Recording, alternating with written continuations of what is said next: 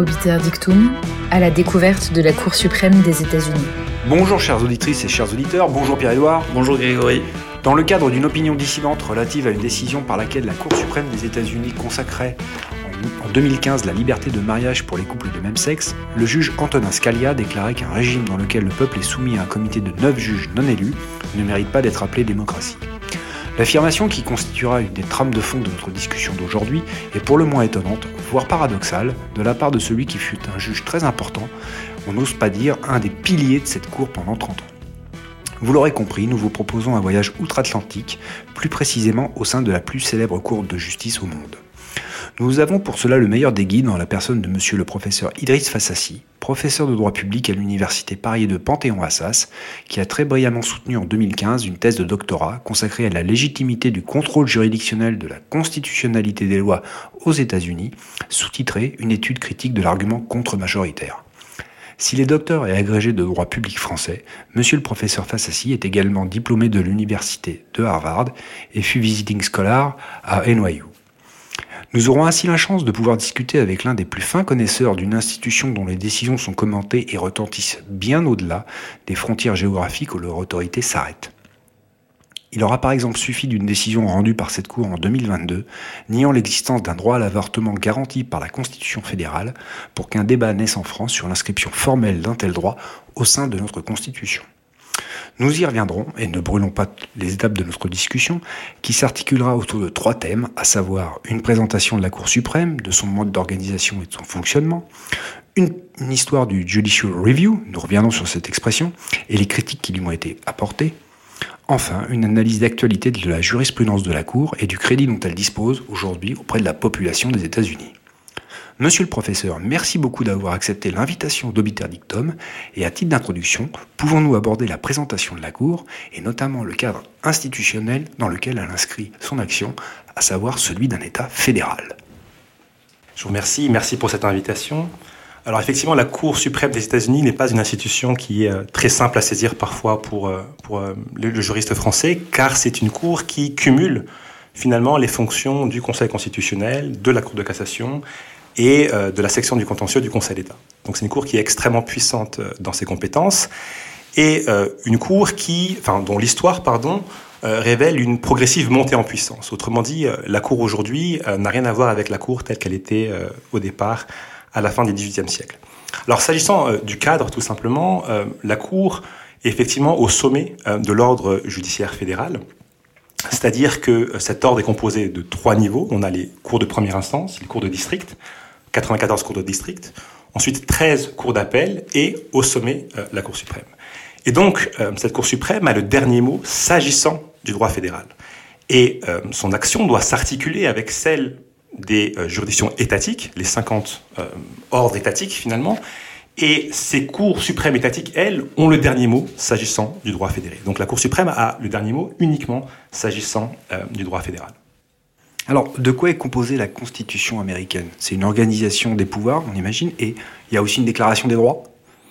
Alors effectivement, pour refaire un, rapide retour en arrière, déclaration d'indépendance en 1776, avec le, le, fameux texte du 4 juillet, et euh, les colonies donc, qui se déclarent indépendantes vont tout d'abord s'organiser à travers ce qu'on appelle les articles de la Confédération. Donc c'est un mode d'organisation qui va créer une confédération, mais qui très vite euh, va se révéler euh, défectueuse. C'est-à-dire on, on, prévoit uniquement un pouvoir législatif, un congrès, il n'y a pas de pouvoir exécutif, et il y a une cour, mais pas, si vous voulez, de système judiciaire organisé. Et donc très rapidement, ces institutions vont se révéler euh, incapables de régler les problèmes qui se posent effectivement euh, au nouvel État, s'agissant notamment euh, de la dette, la dette contractée lors de la guerre d'indépendance, la réglementation des rapports entre les différents États. Et donc très vite est prise la décision de modifier, de réviser ces articles de la Confédération, ce qui nous amène à la Convention de Philadelphie de 1787. Et initialement, le mandat des délégués était uniquement de réviser ces articles et non pas de créer une nouvelle constitution. Et très rapidement, les délégués vont s'affranchir de ce mandat initial et créer une constitution.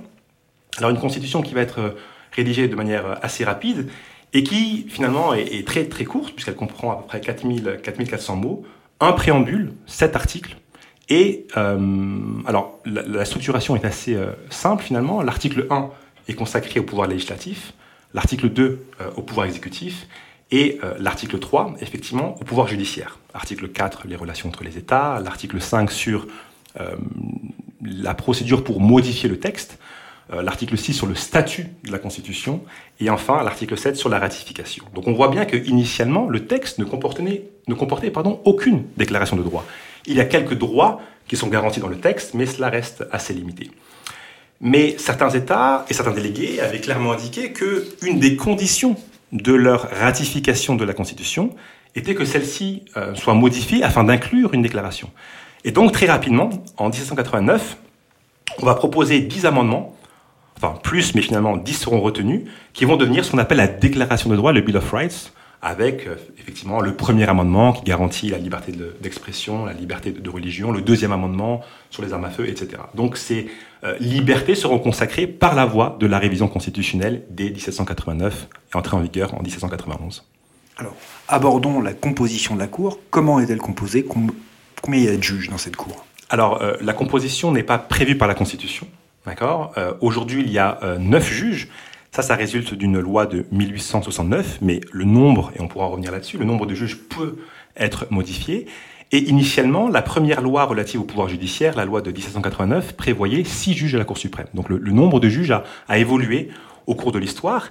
Et plus que cela, il a évolué, il a été en quelque sorte manipulé également euh, par les autorités politiques, et on pourra revenir là-dessus, mais on a entendu à certains moments réduire euh, le nombre de juges pour affaiblir la Cour et affaiblir euh, le parti en quelque sorte qui contrôlait la Cour, ou au contraire augmenter le nombre de juges dans une perspective politique. Et donc aujourd'hui, donc neuf juges.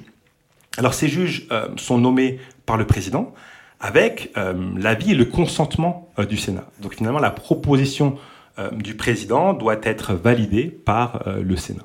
Alors, est-ce qu'il y a des, un niveau de compétence juridique nécessaire pour être élu juge à la Cour suprême. Alors formellement, il n'y a aucune condition qui est requise, donc théoriquement, euh, enfin, aucune condition n'est requise euh, à ce titre, mais en pratique, et là c'est une tendance lourde qui s'accentue ces dernières années, euh, les juges nommés à la Cour suprême sont d'anciens juges fédéraux, c'est-à-dire des juges qui exerçaient dans des cours d'appel, dans des cours d'appel fédérales.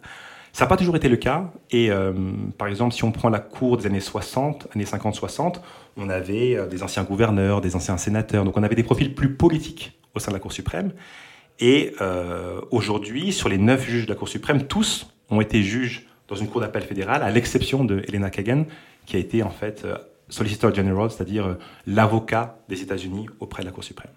Alors, on, on présente en général euh, les juges dans une répartition binaire, libéraux versus conservateurs. Est-ce que vous pouvez nous en parler? Est-ce que c'est un clivage un peu réducteur? Comment il faut l'envisager? Alors, c'est un clivage un peu enfin, simple et un peu simpliste, mais c'est une vertu pédagogique pour présenter à grands traits effectivement euh, la composition de la Cour. Donc oui, libéraux, progressistes ou conservateurs. Mais euh, cette distinction, elle ne permet pas d'appréhender certaines nuances et elle l'écrase en quelque sorte. je vous donne un exemple. Il y a des juges tout d'abord dits conservateurs qui peuvent l'être dans certains domaines, mais pas dans d'autres. On a le cas du juge Kennedy qui était conservateur sur certaines questions, notamment en matière de, fédéralisme, et pourtant euh, plus libéral et plus progressiste sur les questions relatives euh, aux droits des homosexuels. C'est lui qui a rédigé effectivement la décision Obergefell que vous évoquiez de 2015. Et euh, ce clivage juge conservateur, juge progressiste, il n'épuise pas toutes les lignes de fracture entre les juges de la Cour suprême. Donc si vous voulez, il a une certaine vertu dans une présentation très général de la Cour, mais il faudrait bien évidemment affiner, puisque même au sein, par exemple, des juges progressistes ou des juges conservateurs, il y a des nuances marquées entre les différents juges. Alors, on a pris l'habitude de présenter la Cour en fonction du nom de son président. Est-ce que c'est inscrit dans une règle, c'est une coutume, un usage Et comment est nommé ce, président? Il y a une règle particulière pour lui? Alors ça, effectivement, c'est un usage, une tradition. On parle de la Cour Marshall, on parle de la Cour Warren, et aujourd'hui on parle de la Cour Roberts, et hier de, de la Cour Rehnquist. Euh, c'est pas prévu par les textes, hein, c'est une tradition en fait qui s'est rapidement imposée. S'agissant du, président de, la Cour suprême, donc le Chief Justice, il est nommé par le président de la même manière. Donc il n'y a pas de procédure particulière pour la nomination euh, du président de la Cour suprême. Et alors c'est un primus inter partes Pares, pardon ou... Oui Oui, effectivement. Alors il a, euh, il a le, enfin, une voix, un vote, comme les autres euh, juges de la Cour suprême. Mais euh, néanmoins, euh, il a certains privilèges dans la mesure où, lorsqu'il est dans la majorité, par exemple dans une affaire, c'est lui qui va désigner effectivement euh, le juge qui va rédiger l'opinion. au-delà de ça, il exerce d'autres fonctions administratives en tant que Chief Justice, mais je dirais, euh, au-delà de ses fonctions et de, de, de ces fonctions supplémentaires qu'il peut exercer, euh, l'impact de la fonction du président tient au fait que euh, ce président est en quelque sorte conscient que son nom restera attaché à la cour qu'il préside. Et ça peut jouer un rôle, et ça joue même un rôle, euh, dans l'attitude euh, de certains juges à l'égard, effectivement, de leurs collègues, à l'égard de la cour de manière plus générale. Si on prend le, cas du juge Roberts, il est euh, très sensible à une forme de minimalisme. Alors on pourra en discuter, de savoir effectivement si c'est un minimalisme de façade ou un, réel attachement à cette forme de, de retenue judiciaire. Mais ce qui est sûr, c'est que il est soucieux de la légitimité de la Cour et tout simplement parce que son nom restera attaché à la Cour et il n'a pas forcément envie qu'on retienne son nom dans l'histoire comme euh, effectivement le président d'une Cour activiste qui justement euh, opère des revirements à marche forcée. Et si on prend la décision Dobbs, euh, décision concernant euh, le droit à l'avortement, bah justement, il a rédigé une opinion concordante dans laquelle, effectivement, il souhaitait euh, euh, ne pas renverser les précédents Roe et Casey, c'est-à-dire aboutir à la même solution, valider la loi du Mississippi, mais sans pour autant opérer un revirement de jurisprudence. Donc ça traduit son approche plus mesurée, euh, plus pragmatique en quelque sorte que euh, les autres juges conservateurs, justement. Et ça illustre, encore une fois, au sein des juges conservateurs, des nuances, effectivement, parmi ceux-ci.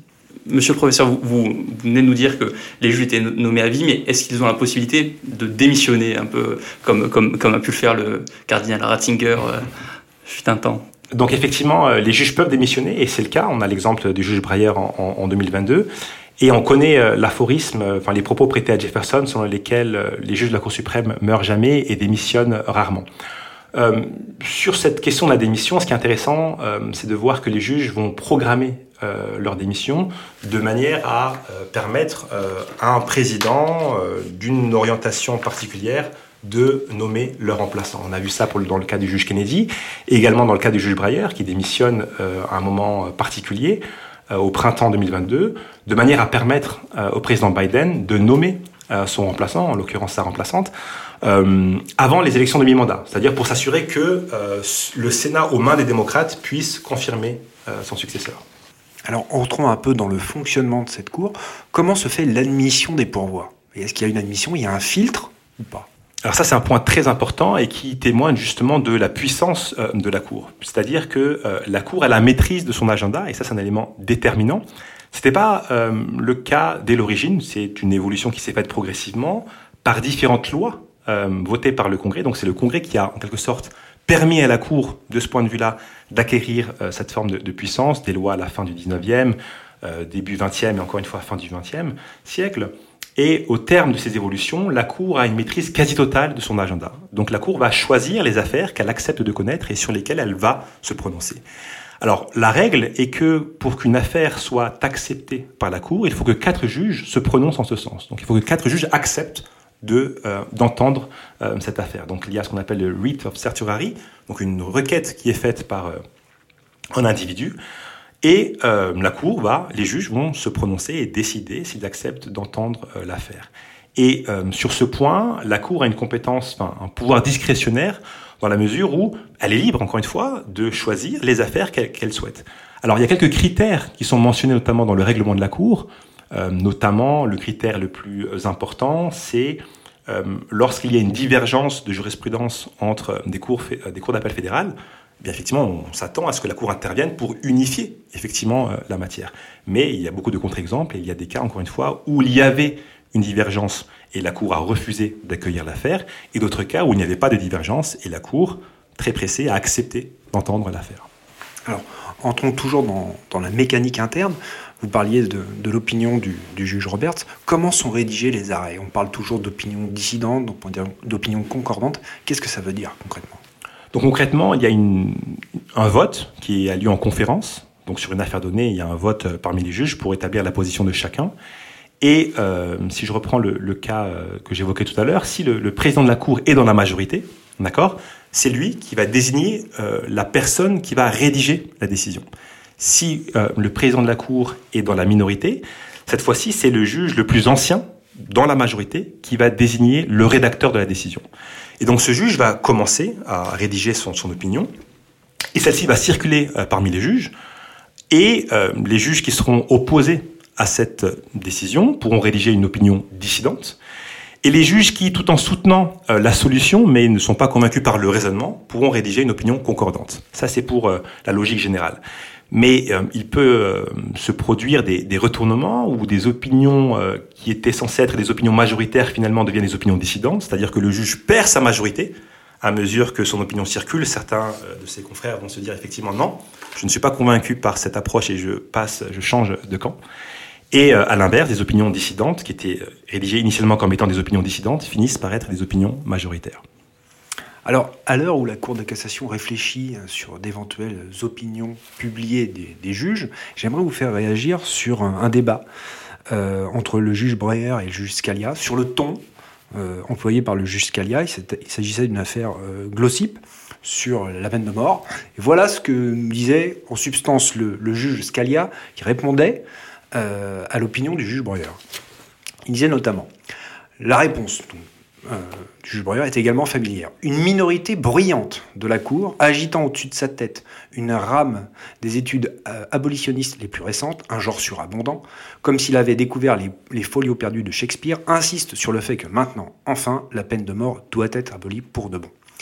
Il ajoutait, en commentant euh, l'argumentaire du juge Breyer, il continue d'offrir une page blanche, exemple de tout argument juridique sérieux. Et il finissait, même en acceptant la réécriture du huitième amendement euh, par le juge Breyer, son argument est rempli de contradictions internes et ce doit être dit est un charabia. Est-ce que ce ton est habituel? Alors, Ou est-ce qu'il est propre au juge Scalia? Effectivement, il est propre au juge Scalia, et encore, on pourrait distinguer, je pense qu'il y a une évolution.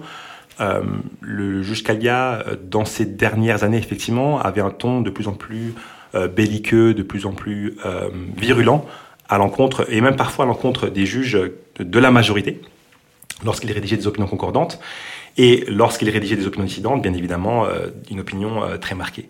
vous citez cette opinion dans l'affaire Glossip, mais on peut citer également son opinion dissidente dans l'affaire Obergefell, relative au, mariage euh, homosexuels, la possibilité pour les personnes de même sexe de, se marier, la décision de 2015, et euh, son opinion est particulièrement virulente à l'encontre du juge Kennedy. Alors ça pose plusieurs questions, euh, notamment sur le sens de l'opinion dissidente.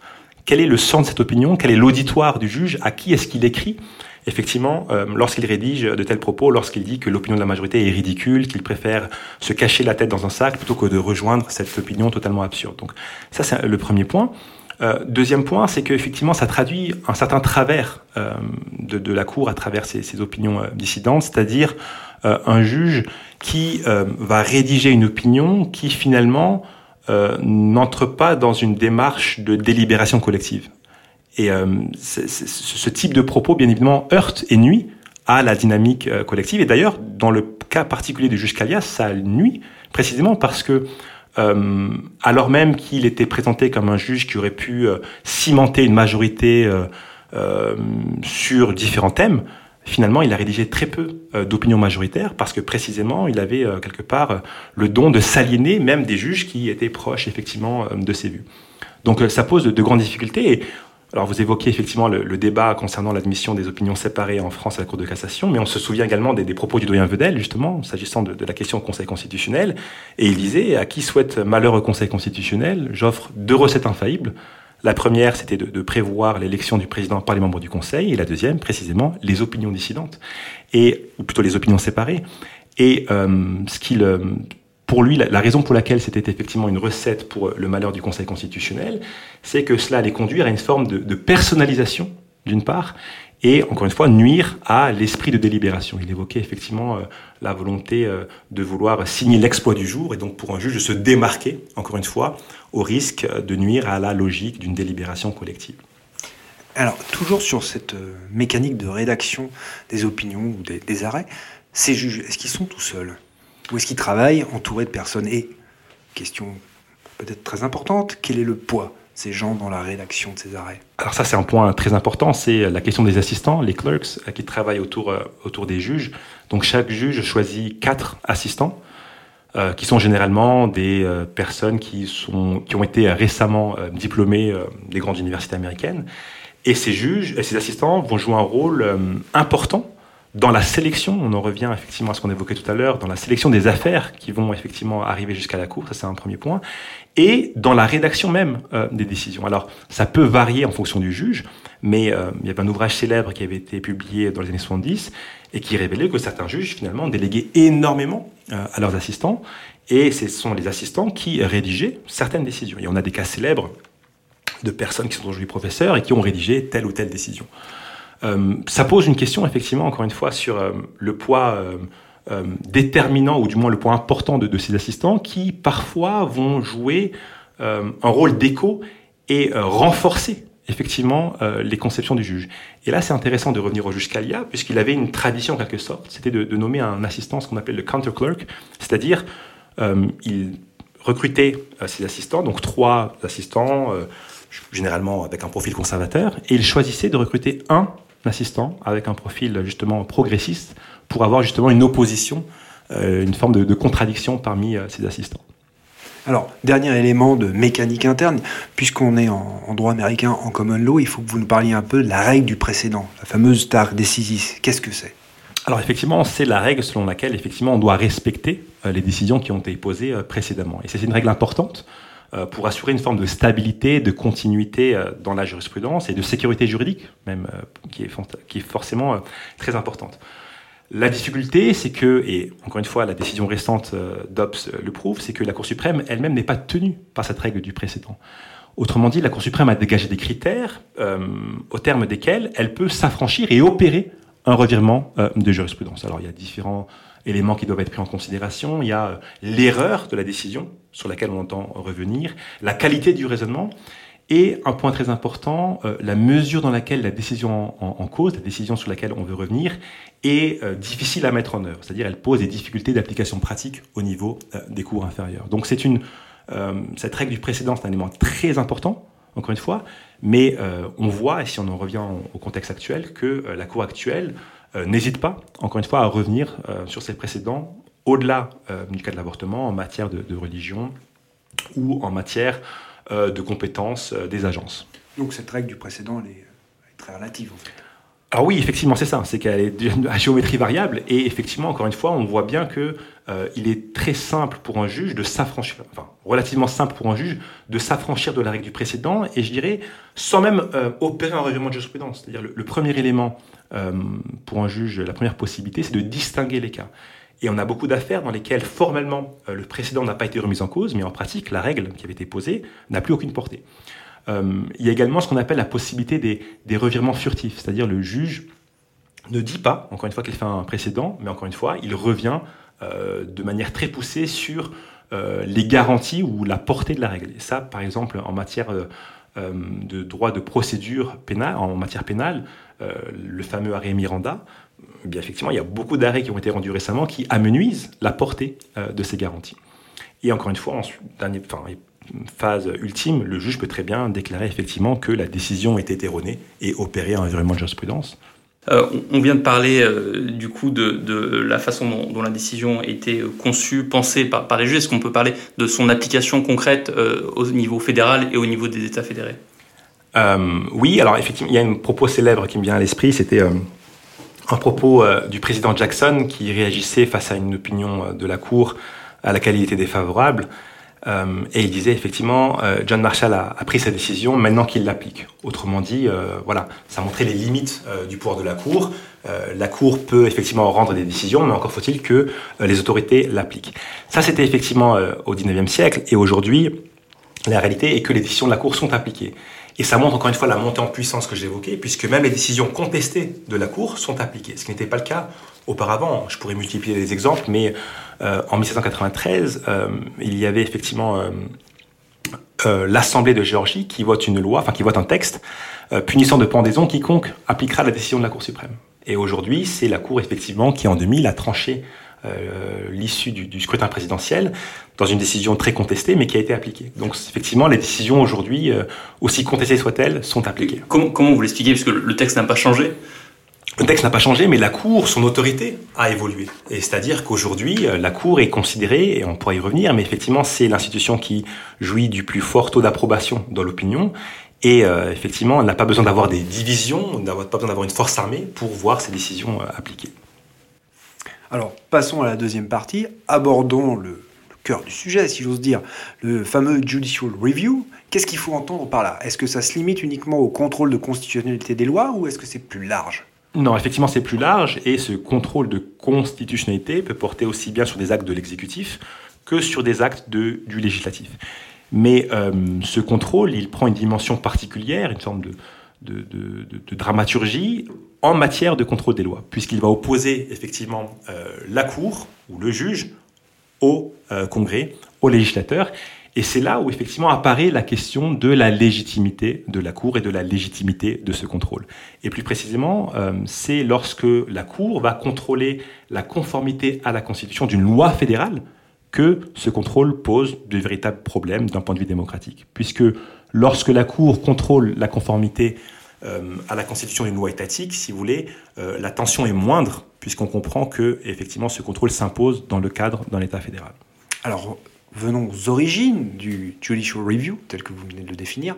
Le fameux, euh, l'arrêt le plus célèbre euh, du droit mondial, c'est l'arrêt Marbury versus Madison. Est-ce que, est que, vous pouvez nous en parler un peu? Qu'est-ce que c'est que c'est euh, Comment est-il arrivé? C'est quoi ces circonstances? Donc effectivement, l'arrêt Marbury contre Madison euh, de 1803 euh, est l'arrêt dans lequel la Cour a posé effectivement euh, le principe du contrôle de constitutionnalité. Ce qui pose tout d'abord une première question est-ce que ce contrôle était prévu par la Constitution? Alors là, il y a beaucoup de travaux qui ont été menés sur ce point. Il n'y a pas de réponse définitive. Ce qui est sûr, c'est que euh, il n'apparaît pas en tant que tel dans la Constitution. On peut tenter de, le dégager de certaines dispositions, de l'article 6, euh, de l'article 3, mais il n'apparaît pas euh, en tant que tel de manière explicite. Le contexte de l'affaire, c'est un contexte qui finalement est assez familier, c'est euh, la transition politique en 1800, c'est-à-dire le parti fédéraliste qui perd l'élection présidentielle et les républicains qui arrivent au pouvoir.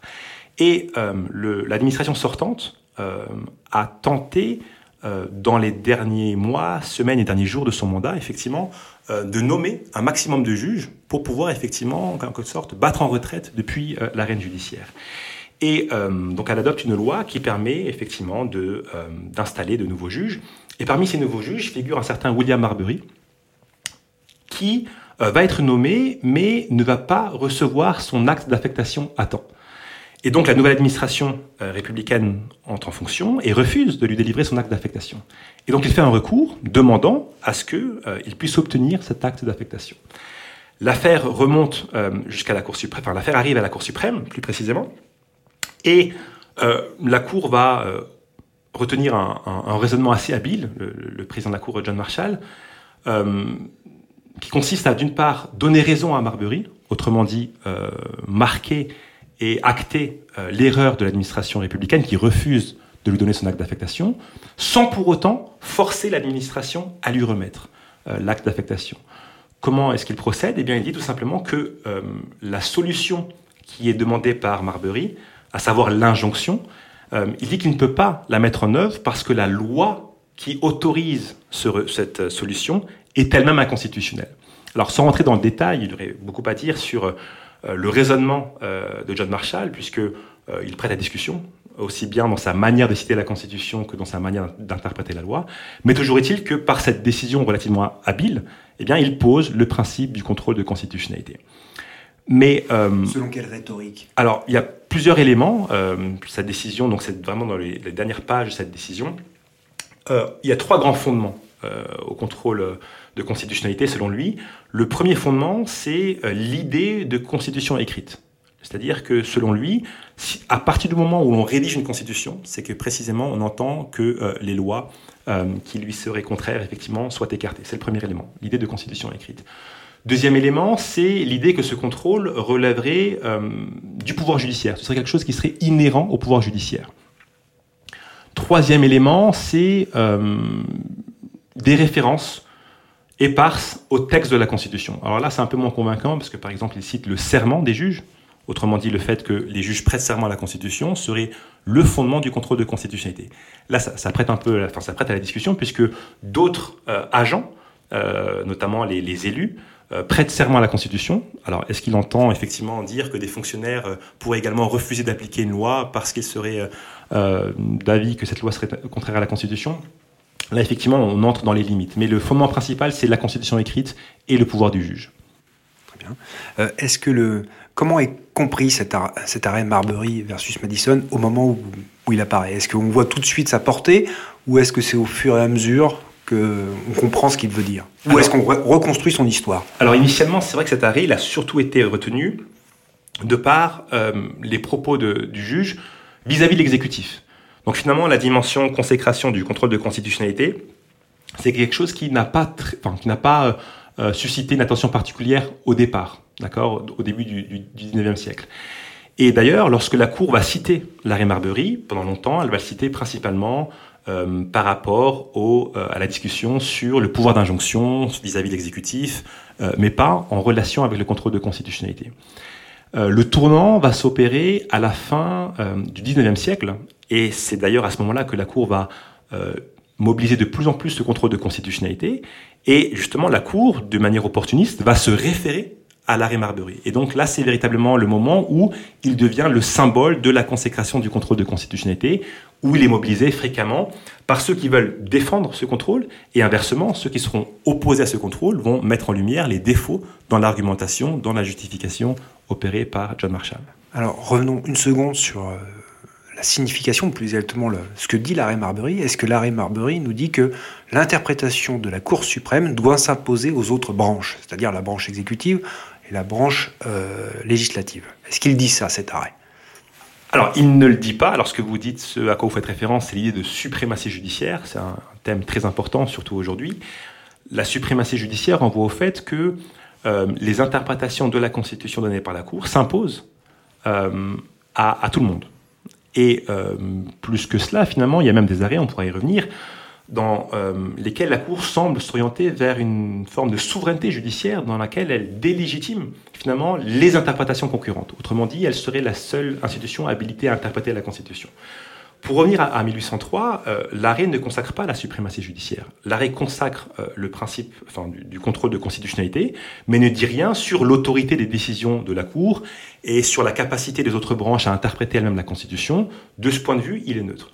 Et euh, donc cet arrêt Marbury, il peut également être interprété comme consacrant une forme de départementalisme. C'est la, théorie selon laquelle chaque branche est compétente pour interpréter la Constitution sans qu'aucune euh, de ces interprétations ne prévale sur les autres.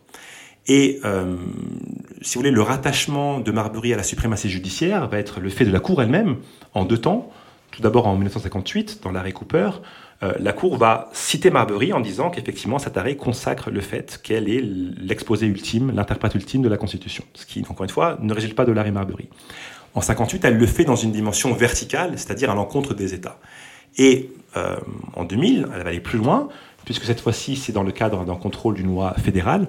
Elle va citer Marbury à l'appui, encore une fois, de sa consécration de la suprématie judiciaire, en rappelant, encore une fois, que euh, cet arrêt poserait le principe selon lequel elle est l'exposé ultime du texte, ce qui, encore une fois, euh, n'a pas été le cas. Alors, nous venons de voir l'arrêt Marbury versus Madison, euh, qui a mis en place le contrôle de constitutionnalité des lois. Est-ce que ce contrôle de constitutionnalité des lois a fait l'objet d'une remise en cause au cours du 19e siècle? Alors, euh, ce contrôle n'a pas été contesté. Enfin, il a été contesté à certains moments, mais beaucoup moins que, par exemple, sous la Lochner, on, on, y viendra, tout simplement parce que ce contrôle était très peu utilisé. La deuxième application de ce contrôle, la deuxième fois que la Cour va déclarer une loi inconstitutionnelle, une loi fédérale, c'est l'arrêt de Scott en 1857. Et euh, cet arrêt est important, euh, notamment par les réactions qu'il a suscitées, et je pense en particulier à les réactions d'Abraham Lincoln, qui justement, euh, dès cette époque, illustre les dangers ou les difficultés posées par l'intervention de la Cour. Et il aura un propos célèbre selon lequel il dira euh, si la politique de l'Union sur des questions fondamentales concernant tous les citoyens doit être fixée irrévocablement par les juges, alors le peuple aura cessé d'être son propre souverain. Donc c'est effectivement déjà une critique, une contestation euh, de l'autorité et de la portée du contrôle de constitutionnalité, mais qui, euh, en l'espèce, était éminemment liée à la question de l'esclavage et de la décision de Rescott. Donc il y a une remise en cause ponctuelle, mais qui n'est pas généralisée. Et la généralisation viendra effectivement sous l'ère Lochner, lorsque la Cour va multiplier les déclarations d'inconstitutionnalité. Alors revenons un peu dans l'histoire. Est-ce que vous pouvez nous parler de la fameuse ère Lochner, la jurisprudence, enfin, l'ère Lochner de la Cour? Qu'est-ce que ça recouvre? alors, c'est, si vous voulez, l'âge d'or de la contestation du contrôle de constitutionnalité, euh, la Lochner. Donc, c'est une période qui va de 1890 à 1937. Et euh, c'est une période au cours de laquelle la Cour et les cours, de manière plus générale, vont invalider un grand nombre de lois fédérales et étatiques euh, en s'appuyant sur euh, diverses dispositions de la Constitution et euh, au terme d'une jurisprudence dite activiste, idéologiquement marquée dans un sens conservateur. Alors une manière de, prendre la mesure de, de cette époque, c'est de euh, s'intéresser à l'arrêt qui a donné son nom à cette époque, l'arrêt Lochner de 1905, Lochner contre euh, New York contre Lochner, pardon, Lochner contre New York.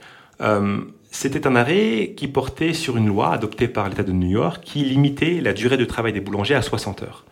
Et un recours est intenté, et l'argument est de dire que cette loi méconnaît la liberté contractuelle. Mais pour autant, la liberté contractuelle n'est pas garantie par la Constitution. Et l'argument est de dire que, au sein de la clause de due process, la clause de procédure régulière, euh, le, la liberté qui est garantie par cette clause inclurait la liberté contractuelle. Et la Cour va être favorable à cette approche et donc va consacrer, encore une fois, un droit non écrit, d'accord, un droit qui ne figure pas dans la Constitution et qui appuie, si vous voulez, euh, l'orientation conservatrice euh, de la majorité des membres de la Cour. Donc on tire une liberté fondamentale d'une règle qui garantit une règle de procédure, en fait. Exactement, à la base, la clause de due process euh, du 14e amendement est purement procédurale.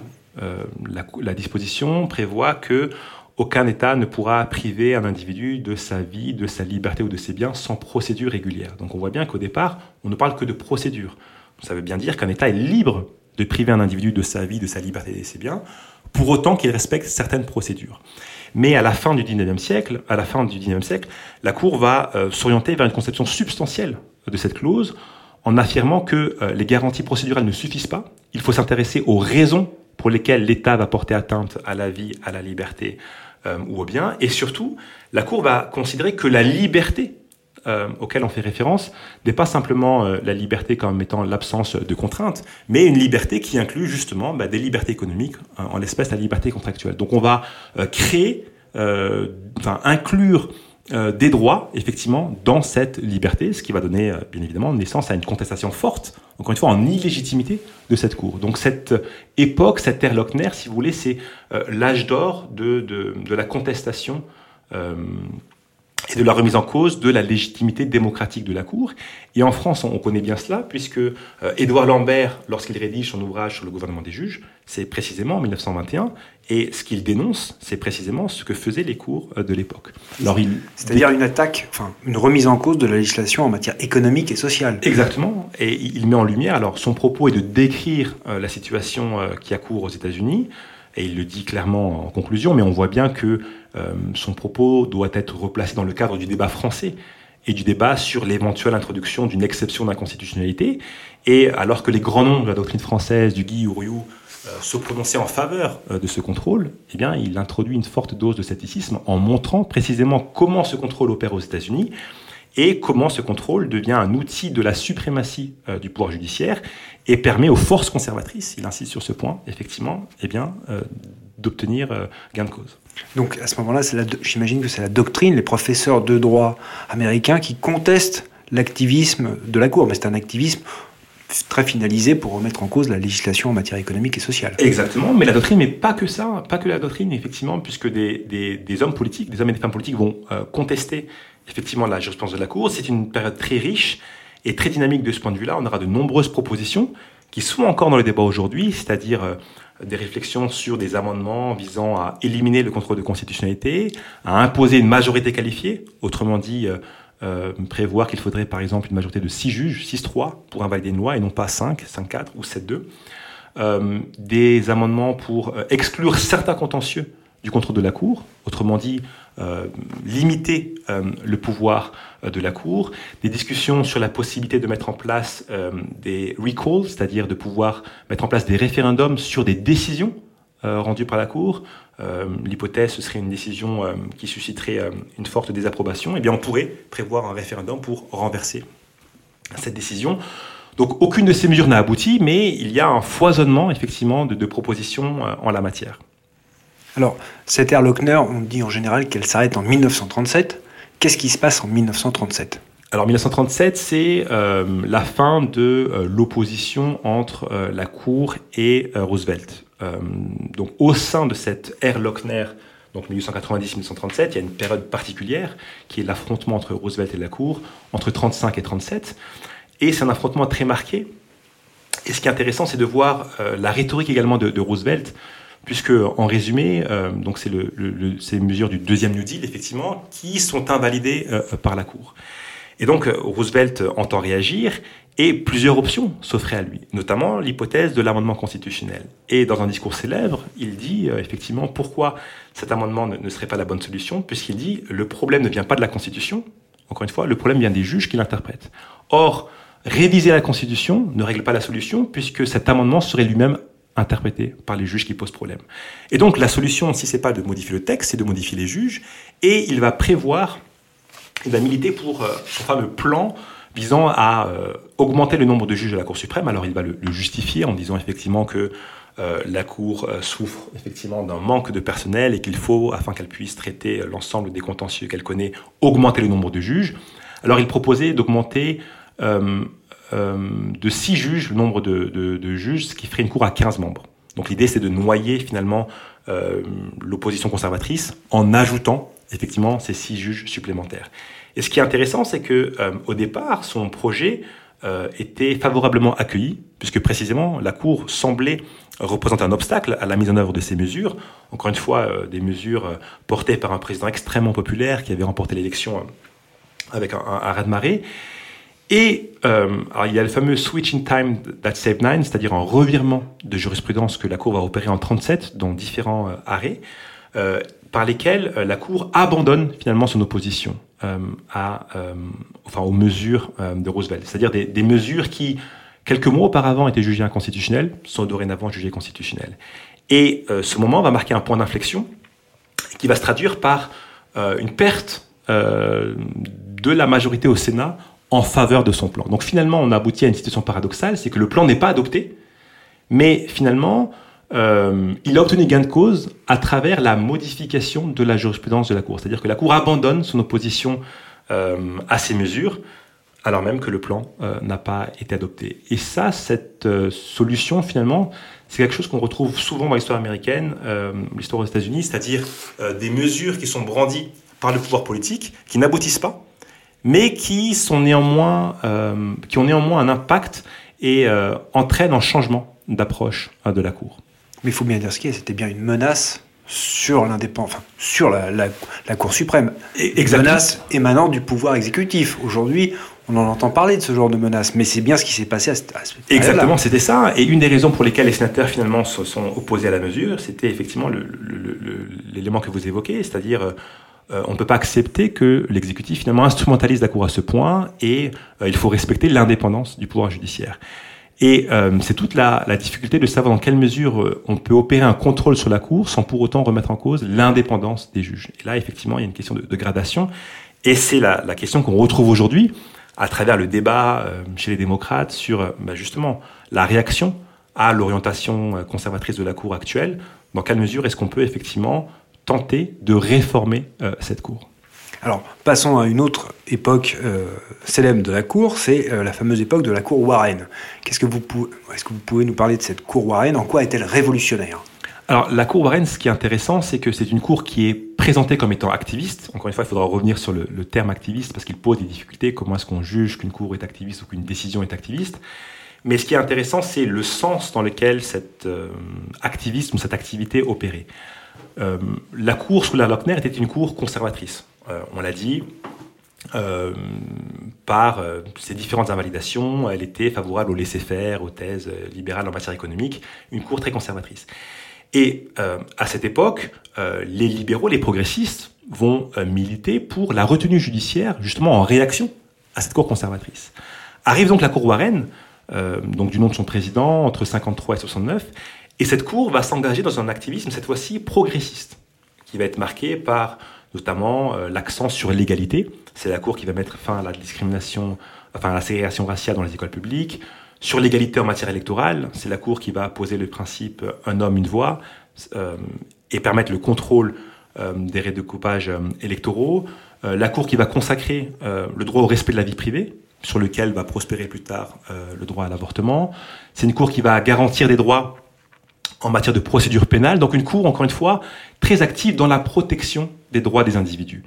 Et euh, cela va susciter des, débats, puisque pour les progressistes qui s'étaient formés, qui s'étaient forgés euh, autour de l'idée selon laquelle le juge doit faire preuve de retenue, eh bien cette cour posait un dilemme, c'est-à-dire que faire face à cette cour dont on approuve les solutions au fond, sur la fin de la ségrégation raciale, sur la reconnaissance du droit au respect de la vie privée, mais euh, une cour dont le caractère activiste heurte les conceptions héritées effectivement euh, des maîtres euh, sous l'ère Lochner justement qui avaient milité pour la retenue judiciaire.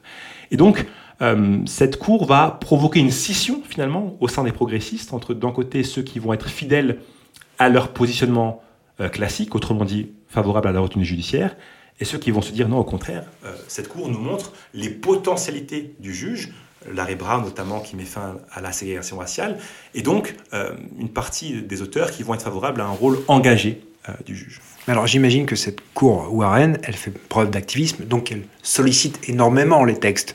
Donc elle interprète très fortement les textes pour leur faire produire les droits dont vous nous parlez. Donc c'est Là aussi, c'est de l'interprétation très très forte, voire de la création. Et à cet égard, j'aimerais vous faire réagir à une partie de votre thèse, euh, à ce que vous dites dans votre thèse notamment, sur le bien fondé en droit pur. Hein. On ne parle pas d'éthique, on ne parle pas de morale, juste en droit. Vous nous parlez de l'arrêt Dred Scott, le terrible arrêt Dred Scott de la Cour de 1857 qui nous dit que les Afro-Américains ne sont pas des citoyens.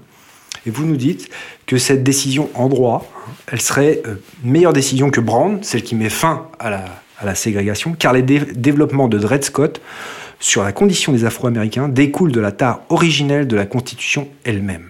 Qu'est-ce que vous voulez dire par là? Bah, Effectivement, ça renvoie euh, au compromis euh, qui a été euh, réalisé dans la Constitution, ou plutôt à la compromission, effectivement, sur la question de, de l'esclavage. Et Dred Scott, vous l'avez dit, c'est un arrêt de 1857. C'est le deuxième arrêt dans lequel la Cour exerce le contrôle de constitutionnalité des lois fédérales. Et c'est un arrêt dans lequel elle juge effectivement que les Afro-Américains ne sont pas des citoyens au sens de la Constitution et donc ne peuvent agir en justice. Et il est considéré comme un des plus, enfin, des pires arrêts de, la Cour suprême, aux côtés de, de Plessis et de Korematsu. Donc traditionnellement, il est considéré comme le contre-modèle. Euh, la difficulté, c'est que euh, finalement, Dred Scott, euh, ou du moins le, le, problème de Dred Scott, c'est pas tant la décision elle-même que la Constitution sur laquelle il s'appuie. Et si on revient sur cette Constitution, elle est viciée par euh, les compromis dès l'origine sur la question euh, de l'esclavage. Donc, ce que je voulais dire euh, par, par les propos que vous avez cités, c'est que finalement, si on compare Dred Scott et Brown, la décision qui est la plus fidèle à la Constitution, eh bien, c'est bien la décision Dred Scott. Ça ne veut pas dire que Brown n'est pas une bonne décision, bien au contraire, mais ça veut dire que si vous adhérez à la décision Brown, ce qui est le cas de tout le monde aujourd'hui, ça suppose une théorie d'interprétation qui déjà s'affranchit ou va au-delà du texte. Et c'est tout le problème de, l'originalisme, on y reviendra, une théorie d'interprétation euh, qui fait référence au sens original des dispositions, c'est que euh, l'originalisme a du mal à justifier Brown. C'est très difficile pour les auteurs de justifier Brown sans, effectivement, euh, tout en restant fidèles à leur approche limitée. Et alors, par exemple, Brown, toutes ces décisions progressistes, elles sont fondées, elles aussi, sur le due substantive process of law Alors, pas, tout. pas toutes. Pas toutes. Brown, c'est une question d'égalité, donc 14e amendement, la, clause d'égale protection des lois. Mais euh, sur le droit au respect de la vie privée qui va apparaître, euh, alors c'est intéressant, c'est-à-dire qu'il euh, y a une décision de la Cour, la décision Griswold, qui porte sur les contraceptifs, et une loi qui interdisait l'usage des contraceptifs. Et euh, la Cour censure cette loi et dit effectivement que cette loi est inconstitutionnelle. Et euh, le juge qui va rédiger la décision, le juge Douglas, euh, une approche serait de dire effectivement que le droit au respect de la vie privée est inclus dans la liberté garantie par la clause de due process. Ce serait une approche assez logique. Mais il refuse de faire cela. Pourquoi? Parce qu'il ne veut pas raviver le spectre de l'ère Lochner. Autrement dit, il ne veut pas faire ce que, effectivement, on a reproché à la Cour de Lochner, autrement dit, euh, consacrer un droit non écrit à partir de la clause de due process. Alors sa solution, qui euh, lui paraît préférable, c'est de dire ce droit au respect de la vie privée, on peut le dégager des pénombres de la Constitution. Autrement dit, euh, il mobilise différents amendements pour dire que ces amendements, effectivement, peuvent garantir le droit au respect de la vie privée. Mais ce qui est intéressant, c'est qu'on voit que la solution proposée est pire que euh, le mal auquel il entendait échapper. Euh, puisque maintenant dégager des pénombres, on voit bien qu'on est encore une fois dans une enfin un pouvoir créateur bien plus fort encore, ou du moins similaire à le substantif du process. Et la Cour, par la suite, va simplifier les choses, et ça c'est l'arrêt euh, Roe versus Wade de 73, la Cour va dire le droit au respect de la vie privée est fondé dans la clause de due process, la liberté garantie par la clause de due process. Donc finalement, là, ça va être euh, le, la résurrection de la clause de due process en sens inverse, cette fois-ci, par les libéraux, par les progressistes, pour garantir le droit au respect de la vie privée et par la suite le droit à l'avortement. Alors, cette Cour Warren, elle est, je crois que c'est la seule Cour libérale de l'ère de la, de la Cour suprême. Euh, on dit souvent que bon, elle a protégé les droits fondamentaux des personnes, les droits des minorités, elle a accordé des droits en matière de garantie pénale. Euh, donc cette couronne, elle est censée être très protectrice. protectrice pardon. Est-ce que ça c'est un mythe ou une réalité? Alors j'ai enfin connaisseur J'irai un peu entre les deux. Ce qui est sûr, c'est que euh, l'arrêt Brown, par exemple, des arrêts de 54, c'est l'arrêt qui est le plus souvent mobilisé pour illustrer les vertus du juge. C'est quelque part un, arrêt qui est incontestable et qu'on euh, met en avant pour montrer effectivement l'intérêt euh, d'avoir effectivement un contrôle de constitutionnalité et de permettre au juge d'intervenir.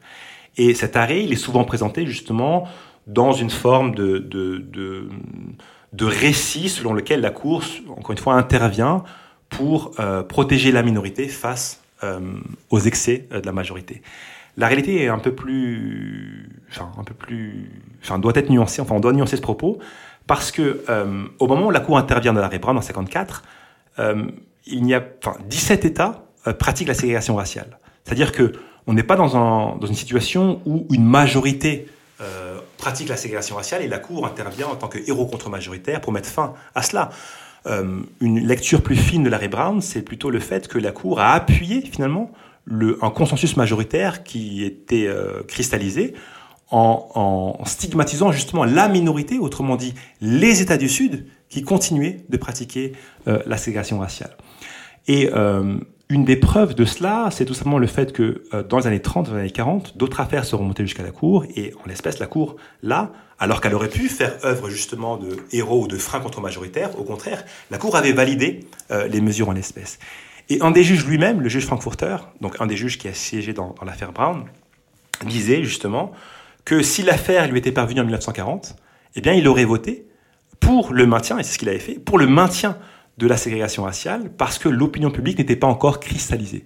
Donc il met bien en lumière le fait que la Cour réagit, encore une fois, à cette opinion publique, et que le fait que la Cour est un produit euh, de son temps, et qu'elle le fait en 54, mais elle n'aurait pas pu le faire euh, en 40, par exemple. Donc c'est pas effectivement encore une fois la vision parfois qui est euh, véhiculée d'une cour euh, idyllique, idyllique exactement. Héroïque effectivement voilà. idyllique donc qui vient euh, finalement consolider une mutation constitutionnelle. C'est ce que Bruce Ackerman parle de higher law process pour dire qu'en fait la, cour en effet elle vient plutôt avaliser un mouvement de fond qui vient qui part de la société qui va être repris par le pouvoir législatif et exécutif. Et ensuite elle vient un petit peu tamponner ce, que, ce qui l'opinion majoritaire de, la population. C'est ça, et c'est exactement ça. Et la difficulté, c'est que euh, cette cour, euh, la cour Warren, et notamment autour de Larry Brown, va projeter justement une idée, euh, une, forme de vision qui est séduisante, mais qui justement nous détourne du chemin. C'est-à-dire une, cour qui va forger des conceptions sur le rôle du juge qui ne correspondent pas forcément à la réalité. Et ça va être un des gros euh, dire, dilemmes de la doctrine progressiste, qui est d'arriver à, à, à, mettre de côté les conceptions euh, relatives aux juges forgées sous la cour Warren pour les confronter à la réalité euh, de ce que fait le juge. Eh bien, c'est le moment de notre euh, internet musical, monsieur le professeur. Quel morceau choisi de musique alors effectivement, alors effectivement, puisque le débat aujourd'hui, c'est effectivement de savoir quelle est la légitimité du contrôle de constitutionnalité et qui finalement qui et l'interprète ultime, on évoquait ça à travers la suprématie judiciaire, et finalement c'est de savoir qui est le chef, et d'ailleurs c'était le, propos du juge Kalia dans, l'affaire euh, Obergefell, qui est le chef. Alors j'ai pensé à une, une, chanson de James Brown, The Boss, justement, qui me paraissait tout appropriée.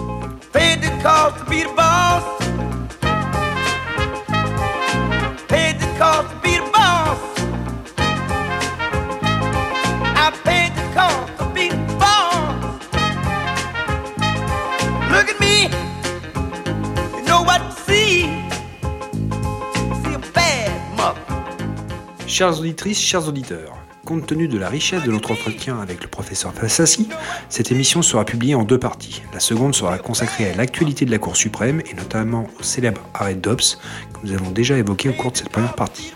A très vite Clap de fin, n'hésitez pas à vous abonner et évidemment à attribuer 5 étoiles à ce podcast.